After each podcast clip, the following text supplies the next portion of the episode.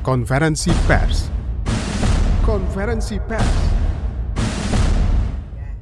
Assalamualaikum warahmatullahi wabarakatuh.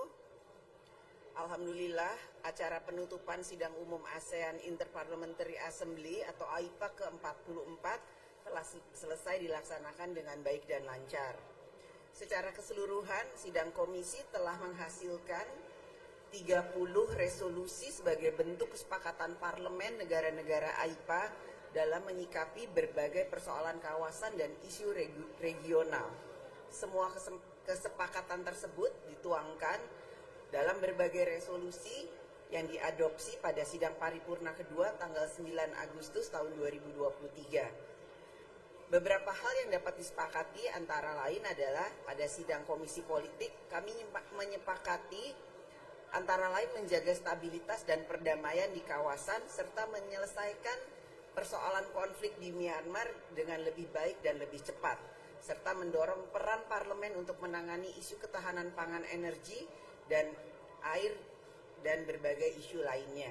Pada sidang komisi ekonomi, kami juga menyepakati beberapa hal, antara lain adalah percepatan transisi ekonomi hijau atau green economy dan pengembangan inovasi teknologi untuk pembangunan dan pertumbuhan berkelanjutan.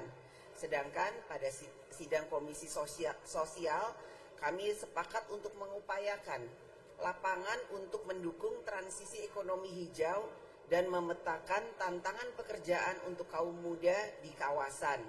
Pada sidang komisi perempuan, kami sepakat untuk mendorong kepemimpinan perempuan dan parlemen responsif gender, serta meningkatkan parlemen perempuan untuk transformasi digital.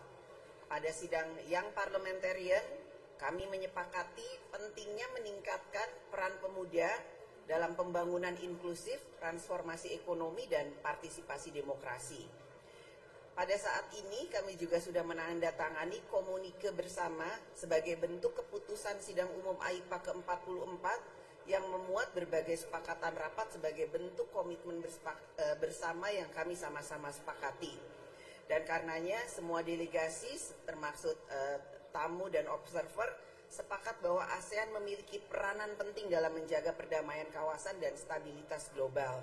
Terkait isu Myanmar, tentu saja AIPA berharap bahwa konsensus 5 poin tersebut perlu untuk dilanjutkan dialog dan pihak-pihak yang berkepentingan termasuk di luar ASEAN untuk melanjutkan hal tersebut dan mendorong diakhirinya tindak kekerasan di Myanmar dan dibukanya akses bantuan kemanusiaan.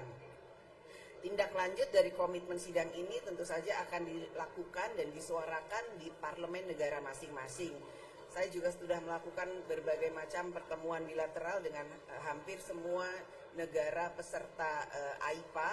Karenanya saya berharap bahwa apa yang sudah kami lakukan pada hari ini di sidang AIPA ke-44 nantinya akan dapat ditindaklanjuti pada sidang AIPA ke-45 di Laos, dan komitmen kami negara ASEAN adalah bagaimana kami tetap menjaga solidaritas ASEAN yang kompak, ASEAN yang kuat, dan ASEAN dalam menjaga kawasan Asia Tenggara dan selalu diperhatikan bukan hanya di kawasan tapi juga di internasional.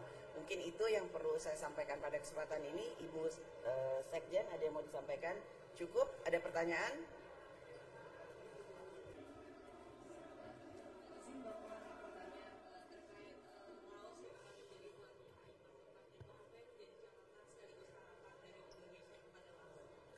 Harapan dari Indonesia kepada tuan rumah Laos PDR bahwa apa yang sudah dihasilkan, kesepakatan-kesepakatan yang sudah dihasilkan pada sidang AIPA ke-44 ini akan ditindaklanjuti kembali, dibahas kembali. Hal-hal yang belum mencapaikan kesepakatan tentu saja harus bisa dibahas kembali, namun perbedaan bukan kemudian membuat kita menjadi berbeda, namun bagaimana kemudian anggota AIPA ini bisa menjadi jembatan dari semua perbedaan itu sehingga bisa tercapainya kesepakatan yang memang akan disepakati bersama-sama sebagai komitmen bersama negara-negara ASEAN. Buat menyebut ada beberapa hal yang belum jadi kesepakatan yang akan dilakukan di Laos.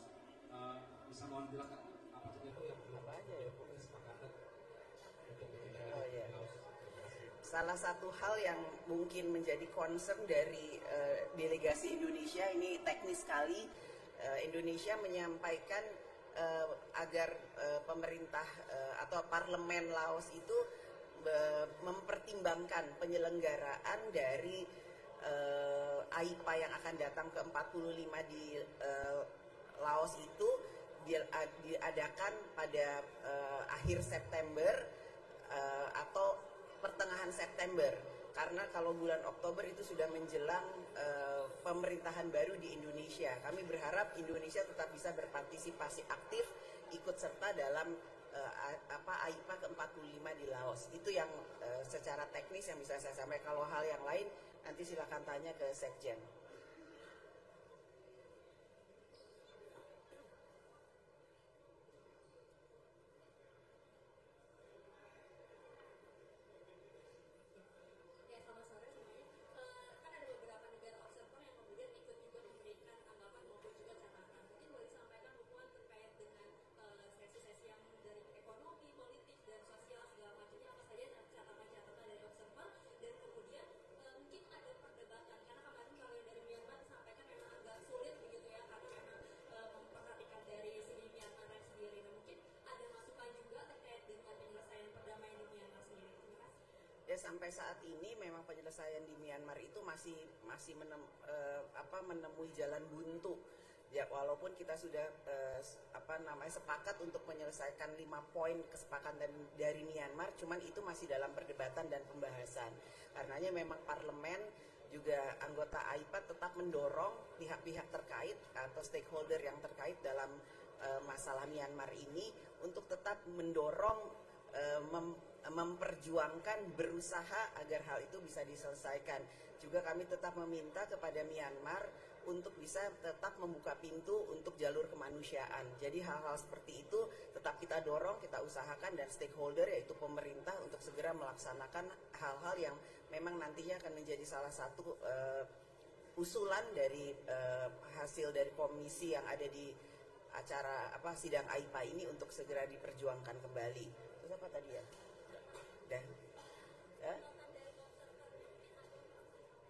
Dari 18 observer yang hadir,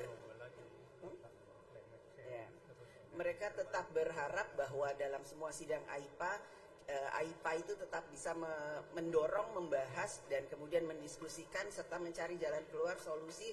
Salah satunya terbaik dengan green economy, kemudian climate change, juga bagaimana mereka selalu bisa dilibatkan untuk bisa didengar dalam semua sidang-sidang AIPA itu. Oke, terima kasih ya semuanya. Terima kasih sudah dukung sidang AIPA ke-44. Konferensi pers.